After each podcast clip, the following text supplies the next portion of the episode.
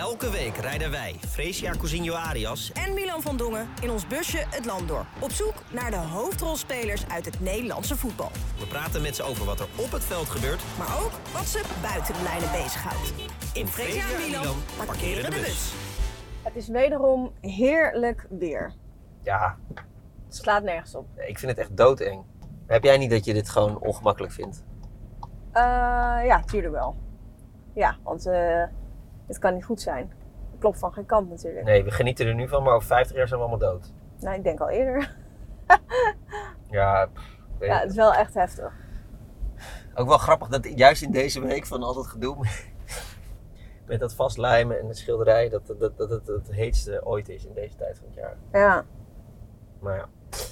Maar goed, Je had wel een lekker weekend. Ja, Jij was echt goed dit weekend. ik was echt goed. Dit was het weekend was foutloos. Ja, want voor de mensen die het me- niet mee hebben gekregen, er was geen Dit Was Het Weekend Heel uitzending. Nederland kijkt toch, dit was het weekend. Dit is toch talk dat, down? dat is waar, ja. Iedereen Precies. kijkt Dit Was Het Weekend. Nee, maar eh, voor het eerst in mijn eh, nog prille tv-carrière. Maar eh, dat een uitzending gewoon niet maar door wat, is gebe- gegaan. wat gebeurde er überhaupt? Ja, alle techniek was, gaf het ineens gaf het op. En jullie dachten niet, we gaan het nog anders doen. We Ja, gaan we hebben- live op Instagram doen. Ja, nou ja, we hebben twee uur gewacht, maar eh, met, met, met de telefoon live op Instagram, dan kunnen de ingewikkelde piro's van eh, Marciano en Kenneth eh, niet getoond worden. dat En dat is toch waar het allemaal om gaat. Ja. Nee, echt bizar. Maar we hebben dus geen, dit was weekend uitzending, gaat echt heel treurig. En we zijn het natuurlijk met heel veel prioriteit aan het oplossen. Maar ja, dat was wel, was wel bizar. Ik heb nog nooit zoiets meegemaakt. Nee. Ik, ik was ook, ik ben niet zo goed in verandering. Nee. Dus als ik een beetje stillig ben, dan weet je hoe het komt. Ja. Ehm, wel een, Of dat komt door het heftige verhaal misschien. Wat ja, horen. wel een bizar verhaal. We zijn Ja. bij Gino van Kessel. Heel eerlijk, ke- kende jij hem? Ik, ik kende zijn naam. Ja, ik, ik kende eh, ook zijn Ik naam. wist dat hij in de jeugd van AZ en Ajax had gespeeld. Maar als ik hem zou moeten aanwijzen, zou ik het zou ik, mm, denk ik niet goed hebben. Nee, ik ook niet. En hij kwam eh, een paar weken geleden met een enorm, enorm statement op Instagram. Dat hij uit elkaar is met zijn vriendin, met wie hij eh, kinderen heeft.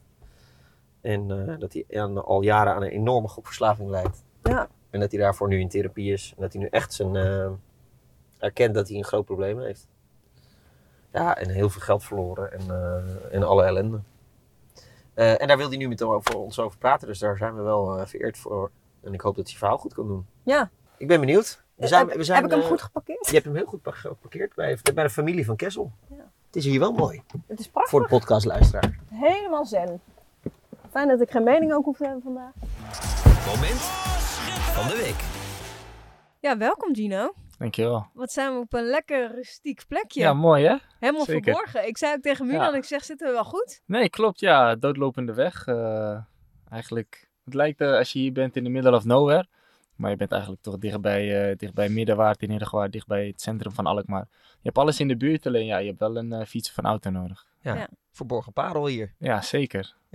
Want we zijn bij het huis van je, van je ouders. Ja, klopt. Gaan we het straks over hebben hoe dat zo op, de- op dit moment eh, gekomen is. Ja, Maar het is wel een lekker plekje. het is zeker een heerlijk plekje, ja. Maar jij bent klopt. hier niet eh, helemaal opgegroeid. Nee, ehm 13 jaar geleden hebben, hebben mijn ouders dit huis gekocht. En ja, toen ben ik eh, hier dus heen verhuisd op eh 15, 16-jarige leeftijd. En ja, toen heb ik hier nog zo'n drie, vier jaar gewoond voordat ik, eh, voordat ik het huis verliet. Voordat je de wijde wereld in ging. Ja, klopt.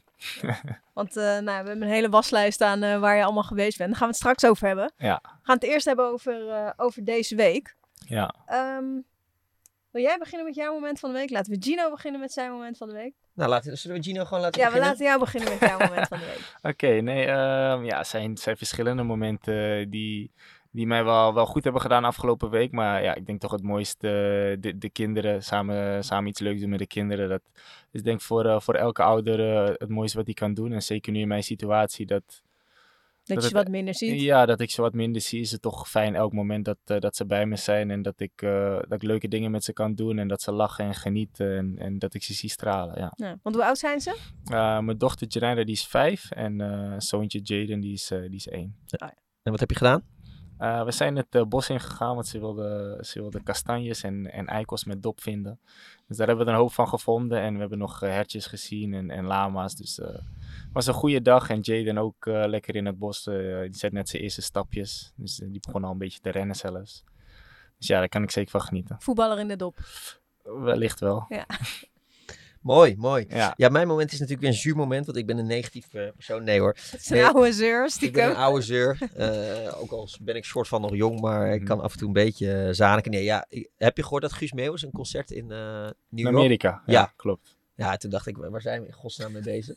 Ja. Want denk jij dat er veel Amerikanen zijn die, eh, die fan zijn van Guus Meeuwis? Eh, dat denk ik niet. Nee, nee. Dus er zijn dus... Guus Meeuwis heeft dus bedacht, ik ga een concert in New York geven. En nu zijn er dus allemaal Nederlanders die naar New York zijn gevlogen om daar een concert bij te wonen. Ja. Yep. Nou ja, als we geen klimaatprobleem hadden gehad, had ik gezegd, helemaal prima, maakt niet uit. Helemaal, helemaal goed. Maar het is een beetje... Kijk, ik, ik, ik ben ook niet heilig hoor. Ik vlieg Mhm. woensdag ook naar Beude... Bo- hoe moet ik het uitspreken? Boede. Boede Glimt met PSV. En Nee, ik, je vliegt naar Boede en daar speelt Boede Glimt. nou, ik ga vliegen eerst naar Oslo en dan naar Ja, Oslo precies, naar maar Boede. En dan is ben geen ik stad. een, Oh, een nog dag later ongeveer eh, Nog slechter. bij de Noordpool. dus ik vlieg ook en ik ga op vakantie en dan vlieg ik ook. Maar, maar dit, is, dit vond ik echt wel het meest nutteloze eh, vlieg, eh, vliegverhaal dat ik heb gelezen. Dat ik denk van ja jongens. Ja, maar het is toch best wel sick dat iemand gewoon zo'n trouwe achterban heeft. Dat het ook echt niet uitmaakt of je nou in Schubbeke-Teveen eh optreedt Mhm. of eh, ergens in eh, Egypte of in Zuid-Korea. Ja, nee. Ik, eh, ik, ik heb me er nog aan gestoord. Mijn moment van de week, daar gaan we even naar luisteren. Jeu. Il y a le Paris Saint-Germain qui va faire le siège des euh, 30 derniers mètres de l'Estac. La frappe de Messi. Messi, Messi, Messi, Messi, Messi,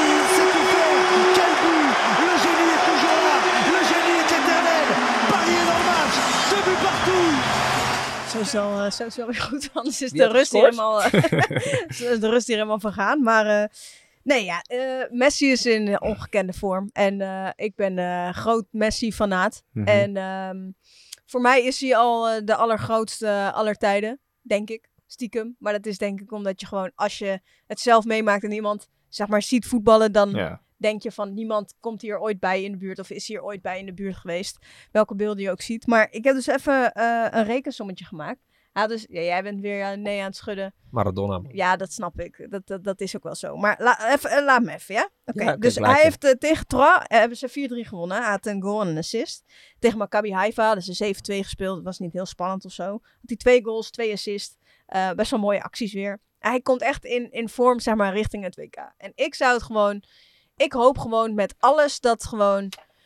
Eigenlijk juist weer die Zuid-Amerikaanse landen straks op het WK allemaal gaan vlammen. Dat, het gewoon, dat we weer teruggaan naar het voetbal zoals het zeg maar is bedoeld. Dat gewoon de beleving van het Zuid-Amerikaanse voetbal, dat iedereen dat weer gaat zien. En dat het niet gaat om die teams die allemaal gewoon heel goed kunnen verdedigen. Wat de afgelopen jaren natuurlijk bij het toernooi ook wel eh, heel erg naar voren kwam. En qua rekensommetje had ik dus, hij heeft dus nu 829 wedstrijden gespeeld op clubniveau. Mhm. Dus Champions League en in La Liga en eh, League One, eh, League eh, League One heeft hij niet ja, nee, League One heeft hij niet gespeeld. En hij heeft 164 interlands gespeeld. Dus hij komt nu op een totaal van 993 wedstrijden. Nou hebben ze nog drie wedstrijden met Paris Saint-Germain. Maar ze zijn natuurlijk al zeker van overwintering in de Champions League. Dus dacht ik, als hij dan die wedstrijd tegen Juve nou skipt. En dan spelen, spelen ze nog tegen Lorient uit. Dan spelen ze nog tegen Auxerre thuis. Maar eh, tegen Auxerre, dat is de laatste wedstrijd voor het WK. Mhm. Wil hij natuurlijk niet riskeren dat hij geblesseerd raakt. Die gaat hij niet spelen. Dus dan gaat hij die niet spelen. Maar Juve speelt hij dan ook niet. Dus dan komt er een, op clubniveau komt er nog eentje bij. Dan Mhm. komt hij op een totaal van 994. En op het WK, als je tot de finale komt, dan speel je natuurlijk zeven wedstrijden.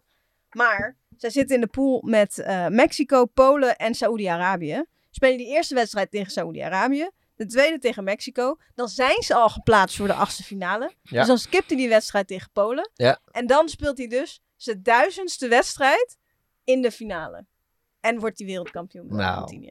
Maar als hij wereldkampioen wordt, dan is hij wel de, de, de grootste ooit. wat Ja, toch? betreft. Ja, ja, zeker. Maar dat is gewoon zo mooi aan Maradona. Dat hij, dat ja, maar daarom, ik, ik, ik ben dit gewoon helemaal zeg maar aan het visualiseren. Omdat ik wil gewoon zo graag dat dit gebeurt. Ik, ik heb hem door. Dit is geen moment van de week, dit is het moment van het jaar. Ja, Ja. Van de eeuw zou dit dan zijn. Maar dit heb je helemaal zelf uitgerust te rekenen. Nou, dit heb ik zo zitten bekijken. En ik zag ergens voorbij komen dat die duizendste wedstrijd van Messi in de buurt komt. En eh, als het dan zo richting de finale zou zijn. Dat Ja. zou natuurlijk eh top Wie is voor zijn. jou de grootste ooit? Eh, ik moet zeggen, ik heb niet heel veel voetbal gekeken. Heb ik eigenlijk nooit echt gedaan. Maar ik vind Ronaldinho vind ik toch wel een hele Ja? mooie voetbal om naar te kijken. Ja. Mooi. heeft hele mooie, hele mooie dingen laten zien. Echt, echt de show eromheen naast Ja. het voetbal. Ja. Daar Maar kan, ik heb eh, wel het idee dat sowieso, want wij zijn allemaal wel een beetje dezelfde leeftijd. Mhm. Ik denk dat iedereen dat van onze leeftijd wel heeft. Ja, ja, ja. Ja. Ronaldinho was fantastisch. Ja. ja. Ja, dat was echt goud. Wat hij heeft laten zien op het veld, dat, eh, dat vergeet je niet meer. Nee, dat was echt gewoon een artiest. Ja. Maar ook presteren, ja, dat was schitterend. Maar eh, mijn, mijn droomfinale is Argentinië-Brazilië. Ja? Ja, man. Ja. Ik heb Ja. trouwens wel echt... Ik ben half Chileen. Mhm. En dat je zeg maar zegt dat je mee? hoopt... Nee. Dat je zeg maar hoopt dat wel. Argentinië wereldkampioen wordt. Aha. Dat is echt zeggen als Nederlander dat je hoopt dat Duitsland wereldkampioen wordt. Ja, oké, maar ja, als, als, als, als Nederland niet meedoet, Nee, precies. Dus dan maakt het ook allemaal mag uit. Precies. Ik mag, hè? Eh, ja, jij mag, eh, jij mag We hebben altijd voorlezen. de intro, Gino, Mhm. dus, eh, dus ga er goed voor zitten. Als eredivisie topscorer van de A-jeugd lacht het leven de jongen uit Herugewaard even toe. 29 doelpunten in 26 wedstrijden zorgen voor een beloning. Een overstap naar het belofte elftal van Ajax. Siektorsson, Babel, Hoese staan een plek in het eerste in de weg. En zijn huurperiode in Slowakije slaat aan. De spits twijfelt niet, de weg naar Slovaaks eremetaal wordt zijn toekomstpad. Met succes. Als topscorer van de competitie laat hij ploeggenoten pingpongballen in een emmer koppen. Niet wetende dat ze bij de zevende poging een ei dwars door midden splijten op hun voorhoofd. De bulderende lach die daaruit voortkomt maakt hem geliefd in alle tiende landen die hij als voetballer aandoet. Niemand die merkt dat die lach als masker dient voor de problematiek waarmee de aanvaller een decennium worstelt. Het gedolven goud dat hij met landstitels binnenhengelt is al jaren verloren gegaan. Met uiteindelijk alle gevolgen van dien. Als zijn wereld compleet instort, komt de verklaring. Een gokverslaving. Voortgekomen uit het inzetten op sportwedstrijden van Timbuktu tot Texel. Daarover gaan we het hebben met onze man in de bus, Gino van Kessel. Klopt. Ja, Ja, ja daar zitten we dan. zeker. Ja, alleen die twijfel naar trends in, die had ik wel hoor, in het begin. Vandaar dat ik eerst naar Almere City was gegaan. Maar dat, eh dat halfjaartje was niet, eh, niet mijn beste, beste zes maanden, laat ik het zo zeggen. En toen kwam eh, de eigenaar Chulaling, die kwam weer naar me toe van Gino. Kom ik wil nou. je nog steeds hebben in trends. Kom nou. Toen dacht ik, nou, als iemand zoveel vertrouwen in me heeft, dan, eh, dan ga ik er ook zeker voor. Ja, dat, heeft me, dat heeft me zeker goed gedaan. Want dat was geloof ik je mooiste tijd hè, bij in Slowakije. Zeker, daar heb ik eh, hele mooie tijden gehad. Ja. Ja, want even voor eh, de mensen die jou niet kennen. Mhm. ehm, Ga je nu alle clubs opnoemen? ja, dus dan hebben, zijn we de hele podcast onderweg. Hè? nee, ja, eh, nou, je bent begonnen bij Colping Boys, SV Vronen, Stormvogels Telstar, AZ. Toen vanuit de jeugd van AZ naar Ajax. Toen dus naar Trentin. Almere, even tussendoor. Even nog naar Almere. Ehm, je, je, je laatste club was in Hongarije. Hoe heette die ook alweer? Eh, Giermot. Giermot. Eh, dat was het tiende land waarin je speelde. En daarvoor heb je gespeeld dus bij, eh bij Trentin. Eh, ook nog bij Spartak Trnava in Slowakije. In Frankrijk bij Arles Avignon. Mhm. Tsjechië, Slavia Praag. Ook een grote club natuurlijk. Polen, Legia Gdansk. Mhm. Engeland, Oxford United. Yes. België, KSV Roeselare. yes. Eh, in Cyprus bij Olympiakos Nicosia. Klopt. In Zweden bij Dalkurd FF. Ook dat nog. Nooit gespeeld in de Eredivisie. Nee. Maar wel ben je sinds 2015 international van Curaçao. Yep. En volgens mij 28 interlands. Zou best kunnen. Weet je dat niet uit je hoofd? Nee. Nou ja, in ieder geval eh, behoorlijk wat interlands met Curaçao. Ja, klopt. Eh, schitterende carrière. Of nou ja, schitterende. Het zijn niet de allergrootste clubs. Nee, maar eh, ik, heb, eh, ik heb hoop van de wereld gezien en een hoop mooie dingen meegemaakt. Dat zeker. Ja. Ja. Ja. Wat, eh, eh, waarom was, eh, waarom was de, de mooiste tijd? Ehm, ja, bij Trentin heb ik wel het, wel het andere soort voetbal geleerd. Kijk, in, in Nederland, het is allemaal op techniek. Nou, mijn techniek was al nooit, nooit hoogstaand. Maar ik kon prima mee en ik had het inzicht wel van het spelletje. Dus dan kan je prima mee. Maar dat ik naar de Trentin kwam, ja, ging het alleen maar om, eh, om het harde werk eigenlijk. Omdat, ja, daar is dat inzicht en de techniek is een, is een stuk minder. Dus zij moeten het hebben van het harde werken.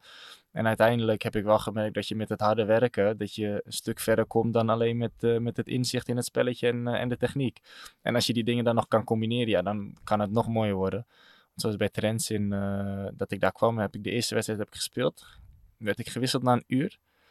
Trainers zei niks tegen me en de volgende wedstrijd zat ik op de tribune. Zonder wat te zeggen. Dus ik dacht, nou ja, wellicht één keertje. Nou, het werd er twee, het werd drie. Ik dacht, hey, dit, eh, dit gaat niet goed. Uiteindelijk vier, vijf wedstrijden op de tribune. Toen de trainer tegen mij gezegd, ja, sorry Gino, eh, je bent een goede voetballer, je komt van Ajax en ik kan zien dat je kan voetballen, maar je moet harder werken, want eh, iedereen die werkt knijterhard. Alleen jij loopt de kantjes er vanaf als het ware. Dus toen dacht ik, nou, dan ga ik dat maar doen. Dus ik heb, eh, ik heb een training als een gek op en neer gerend, achterlijn, weer terug, eh, acties proberen te maken die niet lukten omdat ik vermoeid was. Eh, ballen op doel schieten, struikelen over de bal, ballen 10 meter overschieten. Maar ik bleef rennen, op en neer, voor naar achter, voor naar achter, verdedigende taken goed uitvoeren.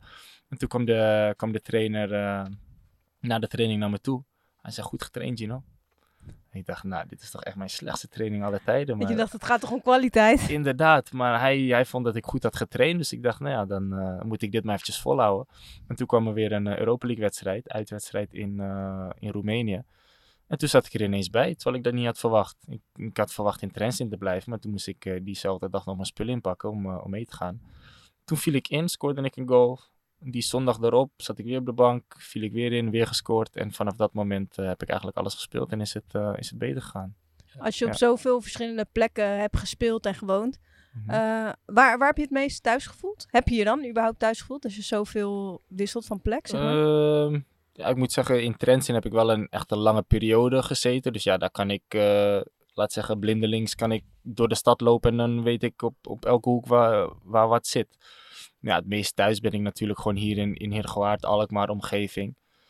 En de mooiste plek waar ik heb gewoond is denk ik toch wel Praag. Praag is wel echt een eh, fantastische stad om te wonen, ja. Het mooie was eh, toen je, je ging van Ajax naar Trent zien. Ja. En ik hoorde net van je vader, door wie wij hier zeer eh, hartelijk zijn ontvangen, dat Cruijff nog een mooie tekst over je had. Hè? Ja, hij heeft het me ooit een keer verteld, maar ik, ik weet niet meer precies, eh, precies wat hij heeft gezegd. Nou, Inderdaad, sa- wel, samen, met, eh, samen met Ling hadden ze het over me, maar wat er precies verteld is, dat... niet. Cruijff, Cruijff zei tegen Aha. eh, Tjö, moet je me niet iets vertellen? Heb jij niet nog een zoon waarvan ik, waarvan ik geen weet heb? Zei Tjö, hè, wat bedoel je dan? Ja, nou, die linksbuiten. Die is net zo lui als jij. Oké, ja. maar dat- voetballen kan die wel. ja, Eh, die, daar, daar moet je mee aan de slag. En dat ging over jou. oké. Nou, dat is toch een mooi compliment. Ja, dus Ja. hij zag het zeker in je zitten. En, en toen, zei, eh, toen heeft Tjöleling je meegenomen naar Slowakije. Ja. En daar moest, je, daar moest je leren werken. Daar moest ik aan de bak, zeker, ja. Dat zeg ik de eerste keer, eh, toen vroeg hij het al in januari. En toen dacht ik, ja, Slowakije, kom, ik ben net topscorer geworden onder 19. Ik wil mezelf in Nederland bewijzen. En ja, dat half jaar bij Almere City, dat was, was niet al te best. En toen kwam hij alsnog. Toen dacht ik, ja, als je zoveel vertrouwen in me hebt, dan, dan ga ik een kijkje nemen. Dus toen ben ik eerst een week heen gegaan naar Trentin om, eh, ja, om te kijken hoe of wat. En ja, het was wel echt even wennen als je daar het stadion in kwam en de douches en eh, af en toe koud water, af en toe viel het stroom uit. Maar ja, er werd gewerkt, ik werd goed ontvangen door het team. Dus ik dacht, nou ja, laat ik, laat ik dit gewoon proberen. Het is iets uit mijn comfortzone, misschien, eh, misschien dat dat goed voor me zal zijn. Maak je makkelijk contact? Ja, zeker. Ja, dus dan is het wel te Dan, doen. ja, zeker. Dan is het ook een stuk makkelijker. En ja, daar was het dan wel lastiger, want bijna niemand sprak Engels. In het team ook niet. Gewoon helemaal niks. helemaal niks. Eh, alleen eh, good morning, how are you? En dat was het dan ook echt. Eh, maar er zat één Nederlander in de staf en, en een Braziliaan, Ramon, die bij AZ heeft gespeeld, die ik al kende en die sprak ook wel redelijk Nederlands. Dus daar trok ik dan veel mee om.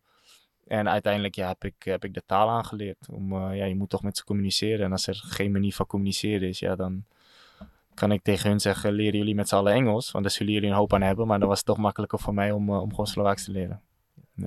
Ben je een boefje?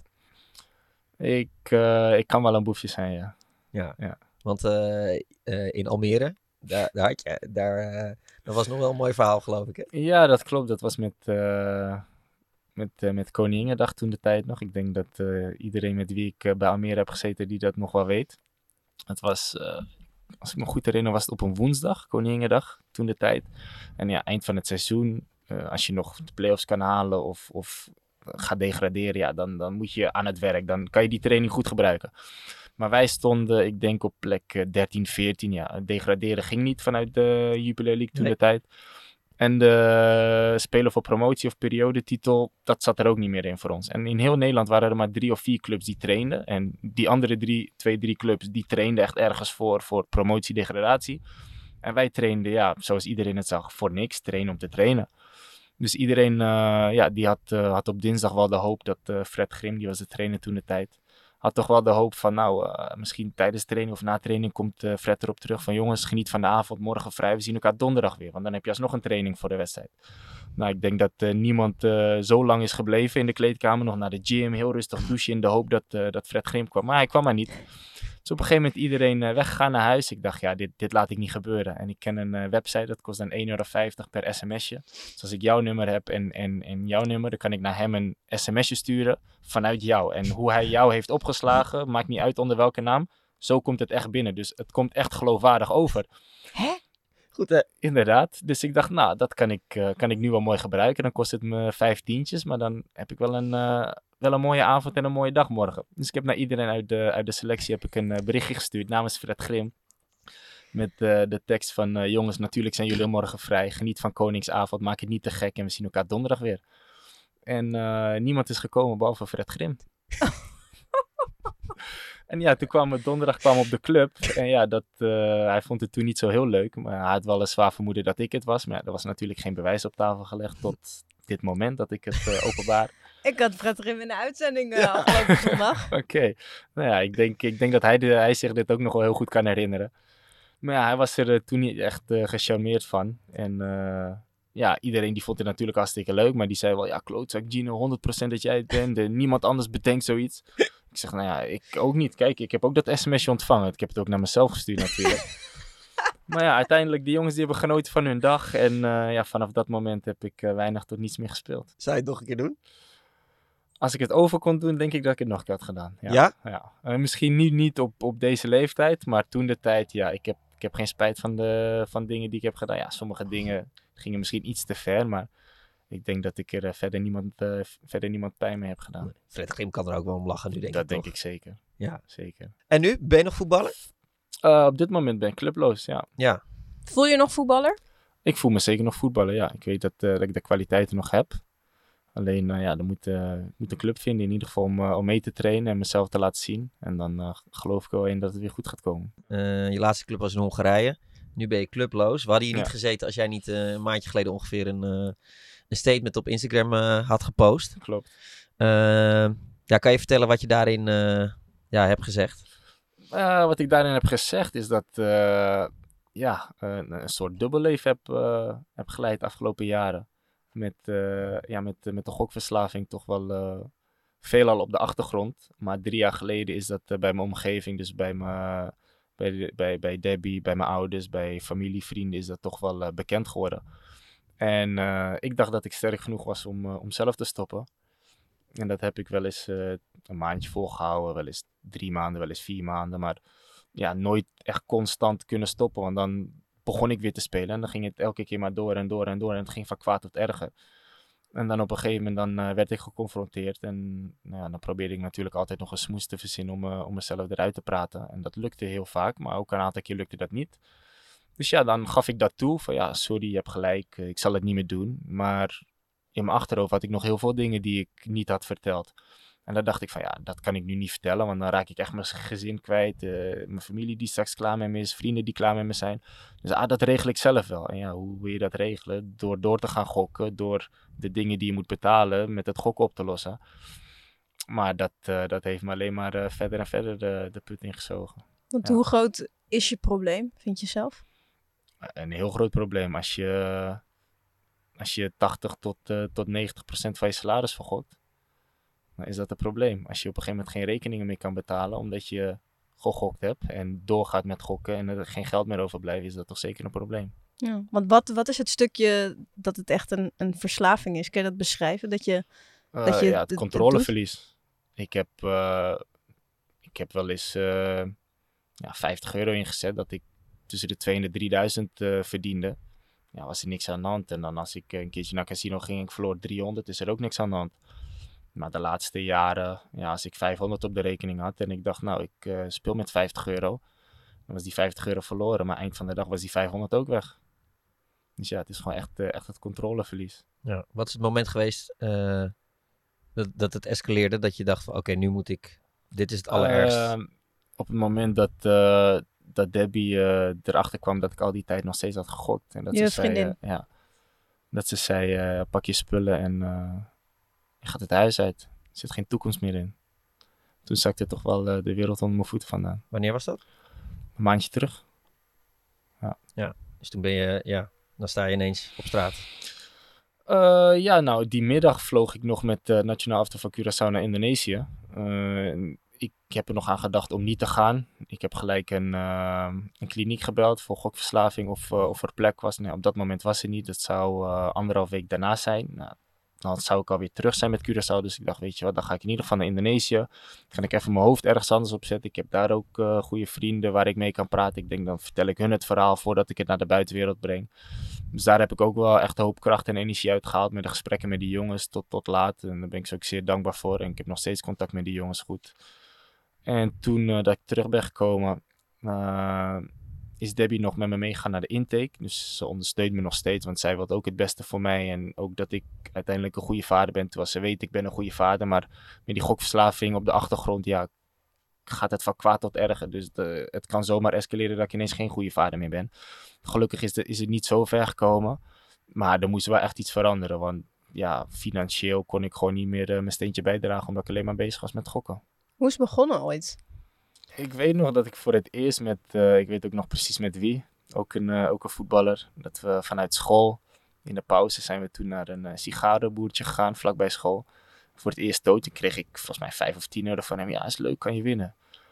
Nou ja, zo is het eigenlijk begonnen. Een totootje ingezet en heel onschuldig. En op een gegeven moment zelf geld verdienen. Toen dacht ik, oh ja, totootje is wel leuk, eh, casino is wel leuk. En dan was het enigszins te controleren voor mij. Want ja, dat zeg ik, dan verdien ik tussen de 2 en de 3000 euro. En dan op een gegeven moment verloor ik eh, 3, 4, 500 euro. Dan dacht ik, wel, oké, nou, nou moet je wel verstoppen. Nou is het wel goed. Maar op een gegeven moment gaat van kwaad tot erger. En dat is het moment geweest dat ik, eh, dat ik mijn contract bij Slavia tekende. Toen ging ik ineens eh, ja, vijf, zes keer zoveel verdienen als dat ik eh, daarvoor had in Trentin. Dus toen dacht ik van ja, ik kan nu wel met dit bedrag spelen, maar ik heb nog genoeg over, toch? Dus eh, wat maakt het nou uit? Nou, heb je dat twee maanden gedaan, dan eh, zijn er eh, 50, 60 ruggen doorheen. En dan denk je ineens van shit, dat, eh, dat is wel een mooie auto die ik had kunnen hebben. En in plaats van dan te denken van, nou weet je wat, ik wacht twee, we- twee maanden en dan kan ik alsnog die auto halen. Nee, dan, vanaf dat moment is het echt fout gegaan en dacht ik alleen maar, ik moet dat geld terug, ik moet dat geld terug. En ja, dat geld terug, dat werd alleen maar groter en groter. En dat ging van kwaad tot erger, totdat je op een gegeven moment alles kwijt bent. Waar gokt hij op? Eh, vooral op online tenniswedstrijden. Tussen spelers die je niet eens kende. ik dacht ze te kennen. Ja. Ik, ik hou wel van tennis en, en ik ken de regels. Ik vind het leuk om te kijken. En eh, ja, ik had ook altijd het idee van ja, voetbal heb je, heb je drie kansen. Winst, gelijkspel en verlies. En tennis heb je alleen maar winst of verlies. Dus ja, in het begin, eh, dat zeg ik, dan, dan denk je er verstand van te hebben. En dan win je ook wel eens. Maar dan op een gegeven moment dan heb je zoveel verloren. Dan ben je niet eens meer echt, echt aan het nadenken van oké, wie zal er winnen? Nee, dan ben je alleen maar aan het kijken naar de kwarteringen. En dan speelt de nummer 1 tegen de nummer 400. En dan denk je, nou, als ik nou 1000 euro inzet op de nummer 1, dan krijg ik daar eh, 1020 euro voor. Dus heb ik 20 euro winst. Maar zit ik nou op die nummer 400, dan krijg ik misschien 8000. Die kans is niet groot, maar het zou zomaar kunnen. Ja, en als je dat een aantal keer doet, dan, dan weet je eigenlijk al dat je verloren bent. Maar hoe, hoe gaat het dan als je, als je een groot bedrag inzet? Of Mhm. maakt, het, maakt het niet eens uit zeg maar, hoe groot het bedrag is, hoe je je dan daarna voelt? Tuurlijk, uiteindelijk, eh, uiteindelijk wil je steeds meer en meer. Maar wat ik zeg, ja, het, het, gaat, het gaat om percentages. Kijk, als je een salaris van 3000 euro hebt, eh, elke maand eh, voor 10 jaar lang. En je speelt met, met 2800 euro, ja, is dat een groot probleem. Ja. Maar zoals ik bij Slavia, dan, dan, dan zat je op 30. En als je dan met 2800 euro speelt, is het ook geen probleem. Maar als je met 28.000 speelt, dan is het wel een probleem. Ja. Dus uiteindelijk gaat het om het, om het percentage eh, waar je mee speelt. Het salaris maakte eigenlijk niet uit. Je ging Salaris, gewoon... eh, dat, dat maakt echt niet uit. nee. Nee, het is gewoon dat je er niet mee kan stoppen. Het is gewoon, ja, inderdaad, dat is het probleem. En dan maakt het niet uit hoeveel je hebt. Uiteindelijk gaat het op. Ha- Had je vriendin, want hoe lang ben je al met je? eh, Eh, ja, 12 jaar. Ben, je bent, ja, het voelt nog een beetje als, het- als Het is, het is lastig om, eh, ja, het, het, is, het, is, het is over, uit. Maar voor mij, het, het- is nog niet afgesloten, laat ik het zo Nee. zeggen. Ik heb, het nog, ik heb het nog geen plek kunnen geven dat het, dat het over en uit is. Dat, Nee. eh, dat vind ik lastig. Want wanneer had zij het voor de eerste eh, door dat je wel re- regelmatig aan het gokken was? Eh, drie jaar geleden. Toen pas. toen kwam ze er, of ja, toen pas. Het, het gok, eh, ja, wat ik zeg, de eerste keer eh, was, was, toen was het nog onschuldig. Ja. Het is eigenlijk echt het probleem is, is gegaan dat ik eh, met grote bedragen ging spelen. Dus bij Slavia zes jaar terug. Ja. En dat ik dat terug wilde hebben. En zij is er toen dus drie jaar achter, daarna achtergekomen. En ja, dat is inmiddels drie jaar terug. En drie jaar terug, hele tijd ups en downs. En elke keer weer vertrouwen beschadigd. En ja, dat is nu, eh, is nu gewoon op. Ja, want wat is nu voor het laatst dat je, dat je hebt gegokt? vier, vijf weken terug. Die dag voordat ik naar, eh, of dezelfde dag dat ik naar, naar Curaçao ging. Of Ja. naar Indonesië, want toen, toen kwam ze er dus achter. Ja. En je beschrijft het echt als een dubbel leven. Was het dan zeg Ja. maar eh, naar de mensen in je omgeving of misschien ook wel voor jezelf? Vooral voor mezelf en dat uitte ik naar de mensen in, mijn omgeving natuurlijk. Want ja, ik, ik wilde mezelf niet, niet zien en ik wilde, ik wilde helemaal niet weten dat iedereen wist dat ik nog aan het gokken was. Dus ja, dat, dat hield ik altijd verborgen. Ja. Je had ook gewoon op Instagram kunnen zeggen, want mensen zagen ongetwijfeld dat je niet meer elke dag met Debbie was. Of eh, je had ook kunnen zeggen, eh, jongens, het is uit. En eh, het gaat even niet zo goed met me, maar Ja. ik, ik laat binnenkort weer wat van me weten. Klopt, had, ik, had ik ook kunnen doen. Ja, zo, zo hebben we het ook als eerst naar buiten gebracht. Dat we er allebei eh, niks over zouden vertellen. Maar dat, dat voelde ook niet goed. En ehm, ja, voor mij was dat gokken was toen al gelijk afgesloten. En toen dacht ik van ja, waarom, waarom zou ik moeilijk doen over wat er is gebeurd? Ja, eh, ik, ik heb nou eenmaal fouten gemaakt. Iedereen kan fouten maken. En het is niet dat ik er trots op ben, maar ik wil wel dat het naar buiten komt. En hopelijk kan ik er ook nog eens mensen mee helpen dat die gaan nadenken. En nou, ik heb dat toen naar buiten gebracht en ik heb zoveel berichtjes gehad van mensen die ook hetzelfde probleem hebben. Of het probleem met alcohol of met drugs of met, met andere dingen. En twee weet ik ervan dat, dat, ja, dat die echt goed op weg zijn. Daar heb ik, heb ik nog steeds contact mee. En die, eh, die ook naar een kliniek gaan, die zich laten helpen. En die zijn me ook heel erg dankbaar. En het is niet dat ik het daarvoor doe. Maar ik, ik vind het wel mooi om te zien. En zeker omdat het voor mij al, al ja, het voelt als afgesloten. En dat is voor, voor mijn omgeving, helemaal voor Debbie is het natuurlijk lastig. Van ja, waarom, waarom nu wel? Waarom al die drie jaar, dat elke keer geef ik je de kans, geef ik je de kans, lukt het niet. En nu is het uit, nu, nu kan het ineens wel. Ja, dat is voor haar ook moeilijk te geloven natuurlijk. Maar Ja. het hoort bij jou gewoon voor, bij het erkennen van het probleem. Ja, en ik, ik, ik heb het probleem. Ik heb het ook wel eens eerder erkend van, ja, dan zei ik, oké, ja, nou, ik ben gokverslaafd, prima wat jij wilt. Ik ga therapie volgen. Nou, doe ik dat toch? Maar ik was er zelf gewoon nooit klaar voor, want ik ging therapie volgen. En ja, het is misschien heel erg. Misschien gaat hij dit ook, eh, dit ook zien, die, eh, die therapeut. Maar eh, elke vrijdag had ik dan een meeting met hem van anderhalf tot twee uur. En dan vroeg hij aan me, en hoe gaat het? Ik zeg, ja, gaat goed. Niet meer gegokt, niet meer aan gedacht. Nee hoor, nee hoor, niet meer aan gedacht. En dan zat ik op mijn laptop en dan zat mijn telefoon ernaast, terwijl ik gewoon aan het gokken was. Dus ja, Waarom werkt het nu wel? ja, dat zeg ik, die klap die ik heb, ge- heb gekregen op dat moment. En daar heb ik ook tegen haar gezegd, daar ben ik je zeer dankbaar voor. Want dat is wel echt het moment dat, dat, ja, dat mijn leven op zijn kop stond en dat ik die omkeer heb kunnen maken. En of dat zonder zo'n klap was gelukt, ja, dat weet ik niet. Maar dit heeft me wel enorm geholpen. En ja, nu is het alleen nog, eh, alleen nog eh, gezinssituaties zien te redden. Maar wat dacht je dan als je dan dus hiervoor dus ook iemand die je dan hielp dan op vrijdag en Mhm. dat hij dan aan je vraagt heb je er nog aan gedacht je bent ondertussen dat aan het doen wat denk je dan? Eh, speel zo goed mogelijk dat het goed met je gaat. En dan kan je de problemen die je niet hebt verteld, kan je alsnog wel oplossen. En dan daarna stop je er wel mee. Maar dat, dat gebeurt gewoon niet. En waarom weet je nu al, want het is maar een maand eigenlijk, dat, dat het Mhm. alweer goed komt. Is dat niet veel te snel? Ja, dat zeg ik. Ik, ik, ik ben er zo, zo van overtuigd en het voelt zo goed. En ik heb ook eh, drie weken lang echt intensieve therapie gehad eh, in Zeist bij Hervitas. En die hebben me ook echt heel veel inzichten gegeven. En die hebben me enorm geholpen in de dingen waar ik naar op zoek was. Waar het vandaan komt, hoe dat het werkt in het brein en, en wat de gevaren zijn die er nog kunnen komen. En ja, daar kan je zoveel van leren hoe met sommige situaties om te gaan. En ja, dat zijn al, eh, al twee situaties voorgekomen waarin dat ik ja, zeg maar dat gevoel kreeg dat er iets naar boven kwam. En dat ik wist van, oh ja, dit is wel het begin van, als ik hier nu niks mee doe, dan is de kans groot dat, eh, dat ik uiteindelijk weer ga gokken. En dat, ja, dat, dat beginstadium, dat heb ik nog nooit eerder kunnen ontdekken bij mezelf. Omdat bij mij was het altijd zo van, ja, ik dacht ik wil gokken, dus ik ga gokken. Zo snel ging dat, terwijl er zijn zoveel stappen daarvoor die, eh, ja, die je eigenlijk niet inziet, die eigenlijk heel normaal zijn voor je. Maar als je er eenmaal echt, echt werk van gaat maken en er echt onderzoek naar jezelf gaat doen, dichter bij jezelf ziet te komen, dan, dan kan je die tools eh, kan je goed gebruiken en dan weet je echt waar het vandaan komt. Want wat zijn dan die dingen die je, die je kan herkennen of die jij nu dan herkent bij jezelf dat je denkt ja dat heb ik inderdaad. Nou, het was eh, toen, toen bij, die, bij die therapie heb je dan zeg maar, eh, het is drie weken. En elke donderdag heb je een bijeenkomst van de omgeving. En dan was, was Debbie was, de, was er ook bij om het te ondersteunen. En ook om, om een en ander te leren daar natuurlijk. En toen gaf die man als voorbeeld van, kijk joh, want eh, het brein dat is zo erg beschadigd. En die jongens die, die willen steeds meer en meer en meer. Want als ik, hier, als ik hem nu 50 cent geef om te gokken, dan wil hij dat niet eens meer. Maar als ik nou 50.000 euro neerleg hier, dan wil hij geit gaan gokken. En op het moment dat hij dat zei, er gebeurde iets in mijn lichaam. Ik, ik- een soort, soort ja, zo'n fijn warm gevoel. Dat ik dacht van, hé, hey, is raar hoor. Maar dit is waarschijnlijk wel dat gevoel van, ja, nu gaat het gevoel, die, die dopamine en al die stofjes die vrijkomen, dat, dat uiteindelijk gaat werken, waardoor je uiteindelijk gaat gokken.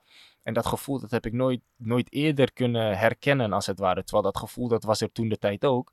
Maar dat was voor mij zo normaal. Ja, uiteindelijk ga ik ook gokken. Maar nu dat ik dat gevoel kan herkennen, ja, zijn er dingen waar je aan kan denken om dat gevoel van je af te drijven, zeg maar, om je gedachten ergens anders op te, op te zetten. En ja, als je dat eenmaal onder controle hebt, dan is het nog wel de, de, de bedoeling om dat onder controle te blijven houden. Maar dat is tot nu toe is dat zeker goed gelukt, ja. Ja. Je hebt veel reacties gekregen, zei je. Ja. Eh, zijn volgens mij ook in het voetbal. Is het, is het bij voetballers een probleem? Eh, Bij een aantal voetballers is het, eh, is het wel een probleem, ja. Ja. Dat heb je ook wel ervaren in je, in je Dat carrière. heb ik ook wel ervaren, ja. Ja, voor je gevoel meer dan bij gewone mensen? Ja, dat, dat weet ik eigenlijk niet. Ja, ja, Ik vind ja. voetballers, dat, die staan voor mij. Nee, de maar- top. Dat nee, maar zijn dat- dat- idolen. Nee, maar je hebt toch, ja, je hebt, je hebt voetballers en die trekken vaker om met voetballers. Jullie zijn journalisten, jullie Ja. trekken vaker om met journalisten. Maar ja, daar weet ik dan weer niks van. En Nee. ik, ik, ja, ik zat in de voetbalwereld, dus ik ken heel veel van de voetballers. Dus ja, dan, Kan er wel eens een kwam- cultuurtje ontstaan. ja, daar kwam dat, eh, kwam dat zeker wel regelmatig voor. En hoe Ja. dat in andere bedrijven, hoe dat, ja, dat eh, zou ik niet weten, omdat Nee. ik daar niet, eh, daar niet in zit. Nee, het lastige is natuurlijk toen je als jochie begon eh, bij de sigarenboer. Ja, Ja. dan moet je wel naar de sigarenboer. Nu is het allemaal Ja. zo makkelijk. Ja, klopt. Het is zo makkelijk online en dan gaat van je creditcard. Nou, daar, daar merk je eigenlijk niks van. En dan zie je getalletjes en dan weet je wel dat het hoop geld is, maar je hebt het niet, niet in je hand. Dus dat, dat maakt het ook, ja, misschien angstiger, gevaarlijker. In ieder geval een stuk makkelijker om, eh, om in te zetten. Ja. Ja. go- gok jij wel eens? Ja. Ja. Wedstrijdjes toch? Af en toe wedstrijdjes, ja. ja. Maar ik, eh, ja, met eh, soms 10 euro, soms 20 euro, Mhm. soms 30, maar niet veel meer eigenlijk. Ja, ik, ik heb, bij, ik heb bij, bij roken bijvoorbeeld wel erg, dat moet ik niet te vaak doen, want dan ga ik weer meteen, eh, Mhm. maar bij gokken gaat bij mij Ja. niet de trigger van ik moet nu meer en meer en meer. Nee, want ik denk dat ik het dus juist wel bij gokken zou hebben. Ja? Ja, ik moet zeggen, ik ben nog nooit echt in een casino geweest. Wel ergens dat je een pop-up dingetje hebt Ja, of zo, maar ik ben nog nooit naar een casino ik moet geweest. ook niet te veel naar een casino gaan, want dan ga ik ook gewoon, eh, Ja, maar ja. het is goed dat je het van jezelf weet en dat Ja. je het niet doet. Ja. Nou, ik ga Nou, wel, ik- maar ik zou moet gewoon niet stoppen, gewoon denk ik. inhouden. Ja, tuurlijk, dat ik gewoon van tevoren een bedrag afspreek en klaar. Ja, want ik zou gewoon niet stoppen, denk ik. Ik zou dan gewoon hebben, weet je wel, als je bijvoorbeeld, weet ik veel, je begint met 50 euro. Als je dan op 300 zit, dan zou je kunnen denken van, hé, hey, leuk, 250 euro gewonnen. Ja, Da- Ja. Dat zou ik niet hebben dan. Ik zou dan Nee, denken En dan wil je van, meer, ja. Ja. let's go. Nee, klopt. En ja, zo, zo gaat het inderdaad ook van kwaad tot erg. Want ik heb ook wel eens eh, dat ik een avondje begon met 200 en dat ik zei, nou, als ik 5000 of 10.000 heb, dan, dan stop ik. Nou, dan kwam ik erop en dan wilde ik meer en dan kwam ik op meer en dan wilde ik meer en meer en meer. En dan uiteindelijk heb je, heb je zo'n groot bedrag en dan denk je, oh, dat is lekker, maar nog een klein beetje erbij en uiteindelijk verlies je alles. Ja. Ja. Je gaat steeds maar door en door en door als je, als je in die verslaving zit. Wil je het ook doen om, om, om, om kinderen te helpen die misschien in die verleiding eh, gaan Ja, komen? tuurlijk, zeker. En ook voor, de, voor mijn eigen kinderen. Want eh, ja, het is uit onderzoek gebleken dat, eh, dat er 50% zit, zit het genetisch in je DNA. En die andere 50% is ja, de omgeving, de mensen om je heen, de cultuur waar je in opgroeit. Dus ja, dat mijn kinderen een, een, een deel van de verslaving in zich hebben, ja, die kans die is aanwezig. Maar er is prima mee te leven. Alleen je moet wel weten hoe ermee te leven. En dan, ja, dan hoeft de buitenwereld hoeft daar geen eens rekening mee te houden. Want je bent gewoon nog steeds dezelfde, dezelfde persoon als die je bent. Alleen je moet wel, eh, ja, wel opletten. Ja, er is natuurlijk veel te doen over gokreclames. Ja. Waarin eh, eh, voetballers ook optreden. Nou, je, Mhm. hebt, je hebt gradaties in gokreclames. De ene is heel onschuldig en zegt heel erg van doe het eh, verantwoord. En dat Ja. gaat door tot het andere Ja, uiterste. Hoe kijk je, daar, hoe kijk je daarnaar?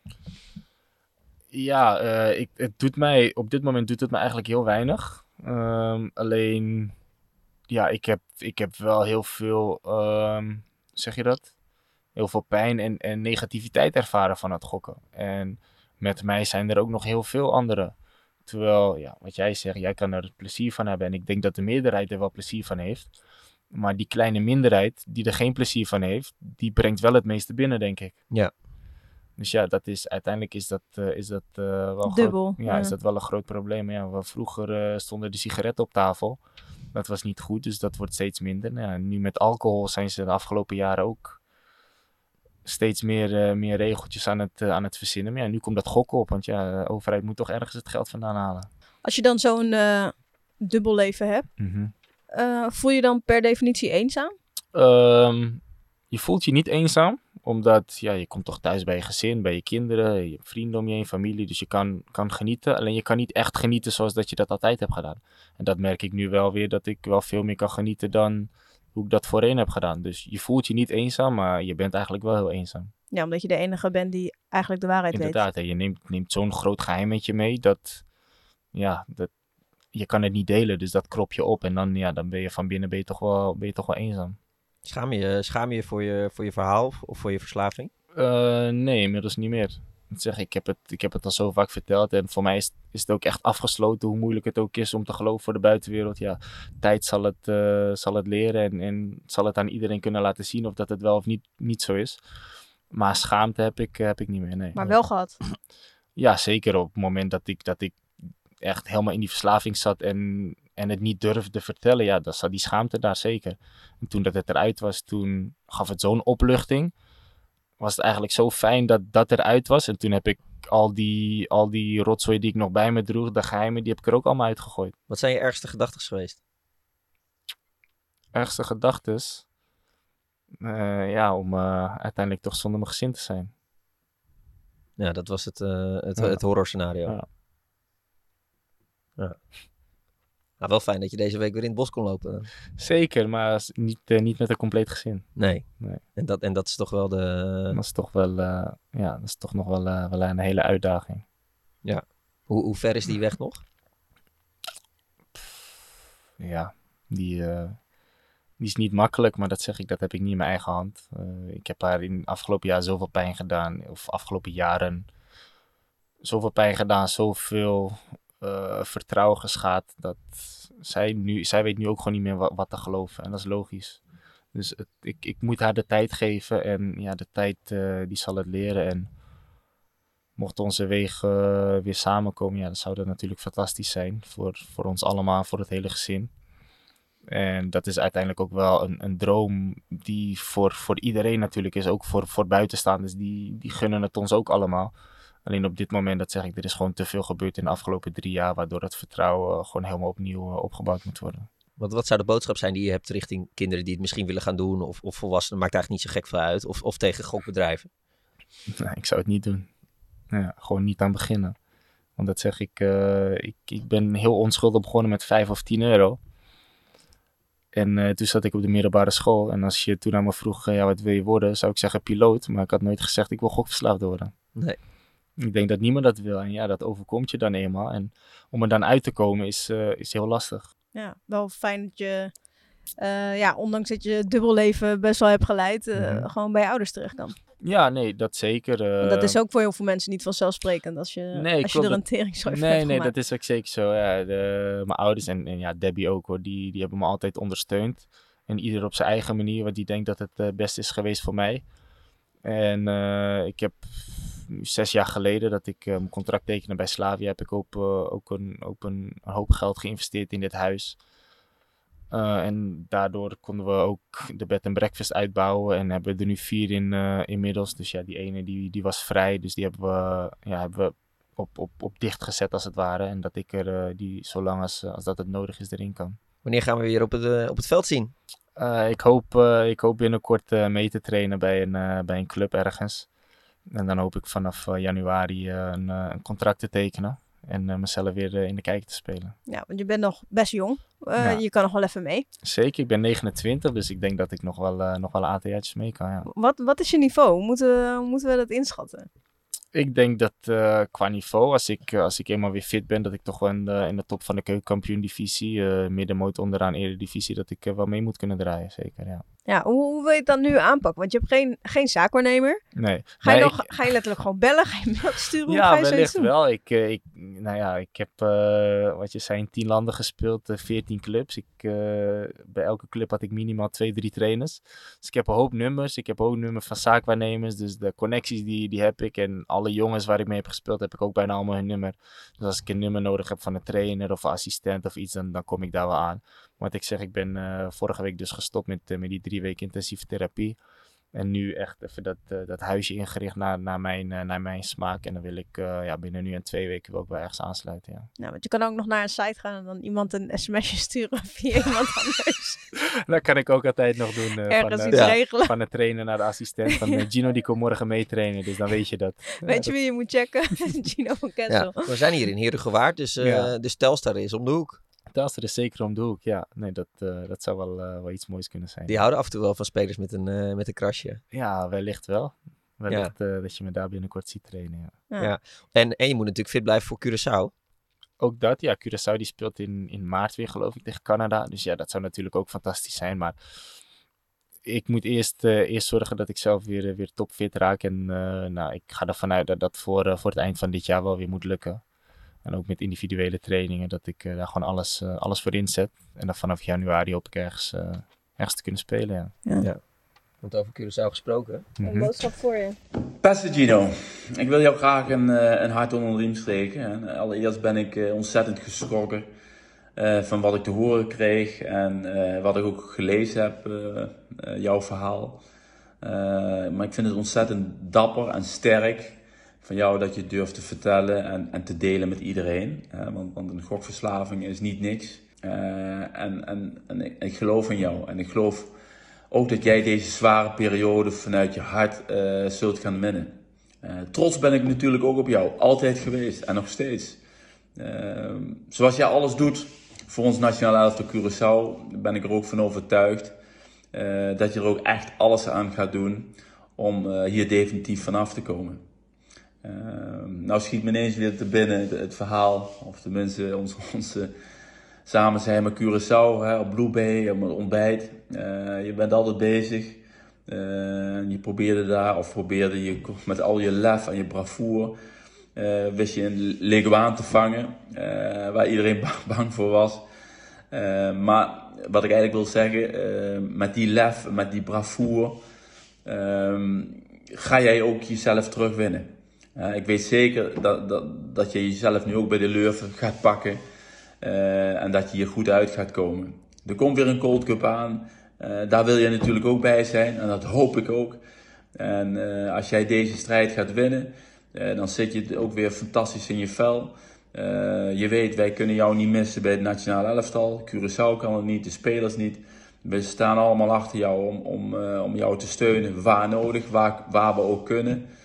Uh, you know, het gaat je goed. Eh, ik heb er alle vertrouwen in en eh, ik zie je snel. Ja, lief, dankjewel. Want voor Mooi. de mensen die dit niet weten, wie, eh, wie hoorden wij? Remco Bizantini, de bondscoach, ja. Wat doet het met je dat hij dit soort dingen tegen je zegt? Ja, dat voelt goed, zeker. Mooi gevoel. Ik heb hem eh, natuurlijk ook gesproken. Ik heb het niet verteld op het moment dat we in Indonesië waren. Ik heb, eh, ik heb het verhaal gedeeld ehm, in de groepsapp. Met de, ja, want we zien elkaar ook echt, ja, we noemen elkaar ook echt, echt familie. De jongens om ons heen, ook al spreek je iedereen niet even vaak. De ene spreek je vaker dan de ander, maar we zijn echt, echt een team, echt als familie bijeen. En daar hoort de trainer en de staf, die horen daar ook bij. Dus ik heb, eh, ik heb het gedeeld met hun voordat het eh, online en in alle media kwam. En gelijk allemaal mooie reacties dat ze voor me klaar stonden. En jongens die belden me en vroegen hoe het ging en zo. Dus dat zeg ik daar. Op in, in Indonesië heb ik het wel met eh, vier, vijf jongens besproken. En ook echt he- heel lang hele goede gesprekken mee gehad. Tot, tot twee, drie uur in de nacht zelfs. Dus ja, nee, dat, dat voelt zeker goed, ja. Nee, echt mooi, dankjewel. Ja, nee, eh, geen dank. Eh, Remco heeft het zelf, zelf gedaan. Dus nog, nog vijf jaartjes lekker voetballen dus. Zes of zeven. Daar ga ik wel vanuit, ja. Eh, En je hebt dus het gevoel dat het nu helemaal achter, helemaal achter de rug is. Ja, dat gevoel, dat, eh, dat had ik op het moment dat, eh, dat de wereld onder mijn voeten vandaan zakte. Ik weet ook niet wat ik allemaal heb gedaan, maar ik liep naar boven, naar beneden. Ik, ik liep de ijsberen door het huis. Ik, ik wist gewoon niet... Ergens, ergens was ik zo blij dat het eruit was. Maar ja, ook de ongeloof, omdat je, je ziet je familie, je ziet twaalf jaar lang alle mooie momenten glippen, glippen als, als zand door je hand.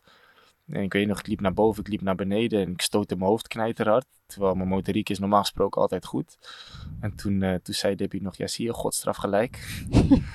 dus maar ja, die, ja het, het- dat zeg ik, zo'n klap, dat heb ik nog nooit meegemaakt. Wat, er, eh, wat ik op dat moment voelde, van betrapt. Dat de grootste geheim wat in je zat, dat eruit was. En dat zeg ik, toen waren er nog twee, drie dingen waar ze niet van af wist. Of waar ze wel een onderbuikgevoel van had, maar waar ik natuurlijk al die tijd over had gelogen.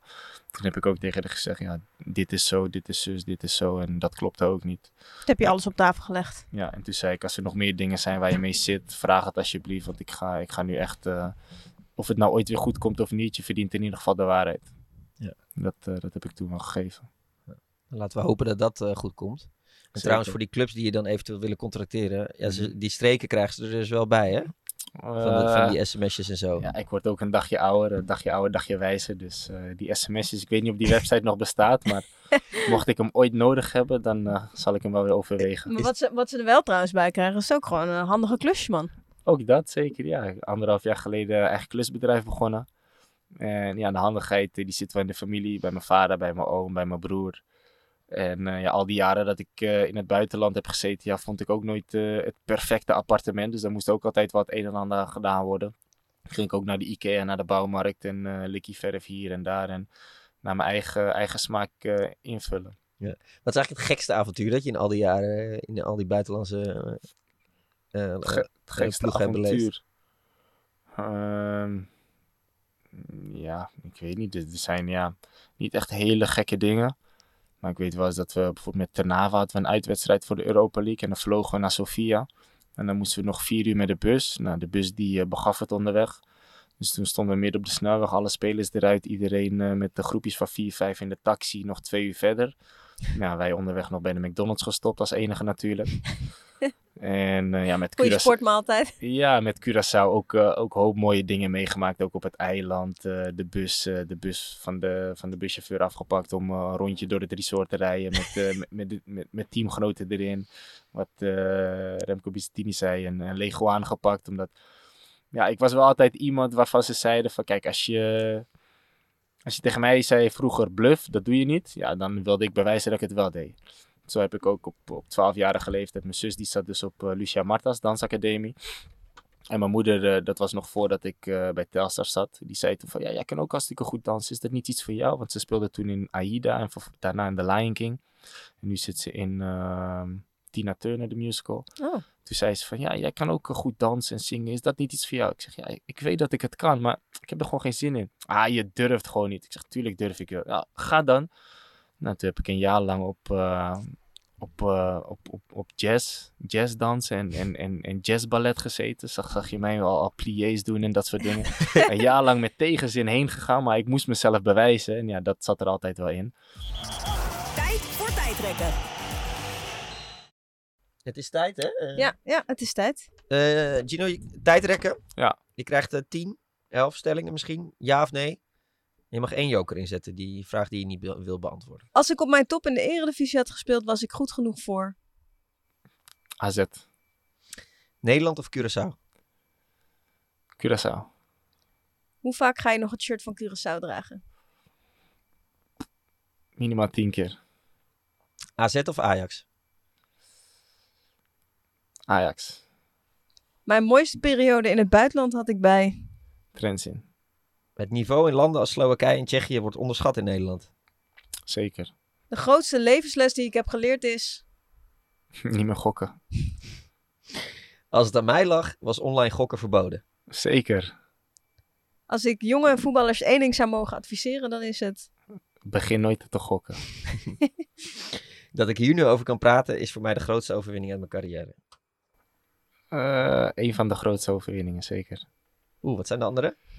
Nou ja, toch wel de mooie titels die ik heb eh, behaald, individueel en als, eh, als, als team. Ja, Sportoverwinningen zijn ook wel mooi. tuurlijk. Ik heb ook mooie, mooie prijs, geha- mijn prijs kunnen halen. Stopscorer, eh bekerwinst, kampioenschappen. Dat zijn ook hele mooie dingen. Dankjewel Gino dat je in, eh, bij ons je verhaal wilde doen. Graag gedaan. Ja. Jullie ook bedankt. Ik hoop je op het veld te zien ergens. Ik hoop het ook. Zou mooi zijn. Zou elkaar zou voor ons wel leuk zijn als je in Nederland eh, Ja, gaat toch? voetballen. Zien we elkaar over een halfjaartje Ja. ja. ergens. Zeker. Nou, zet hem op. Ga ik doen, dankjewel. Thanks.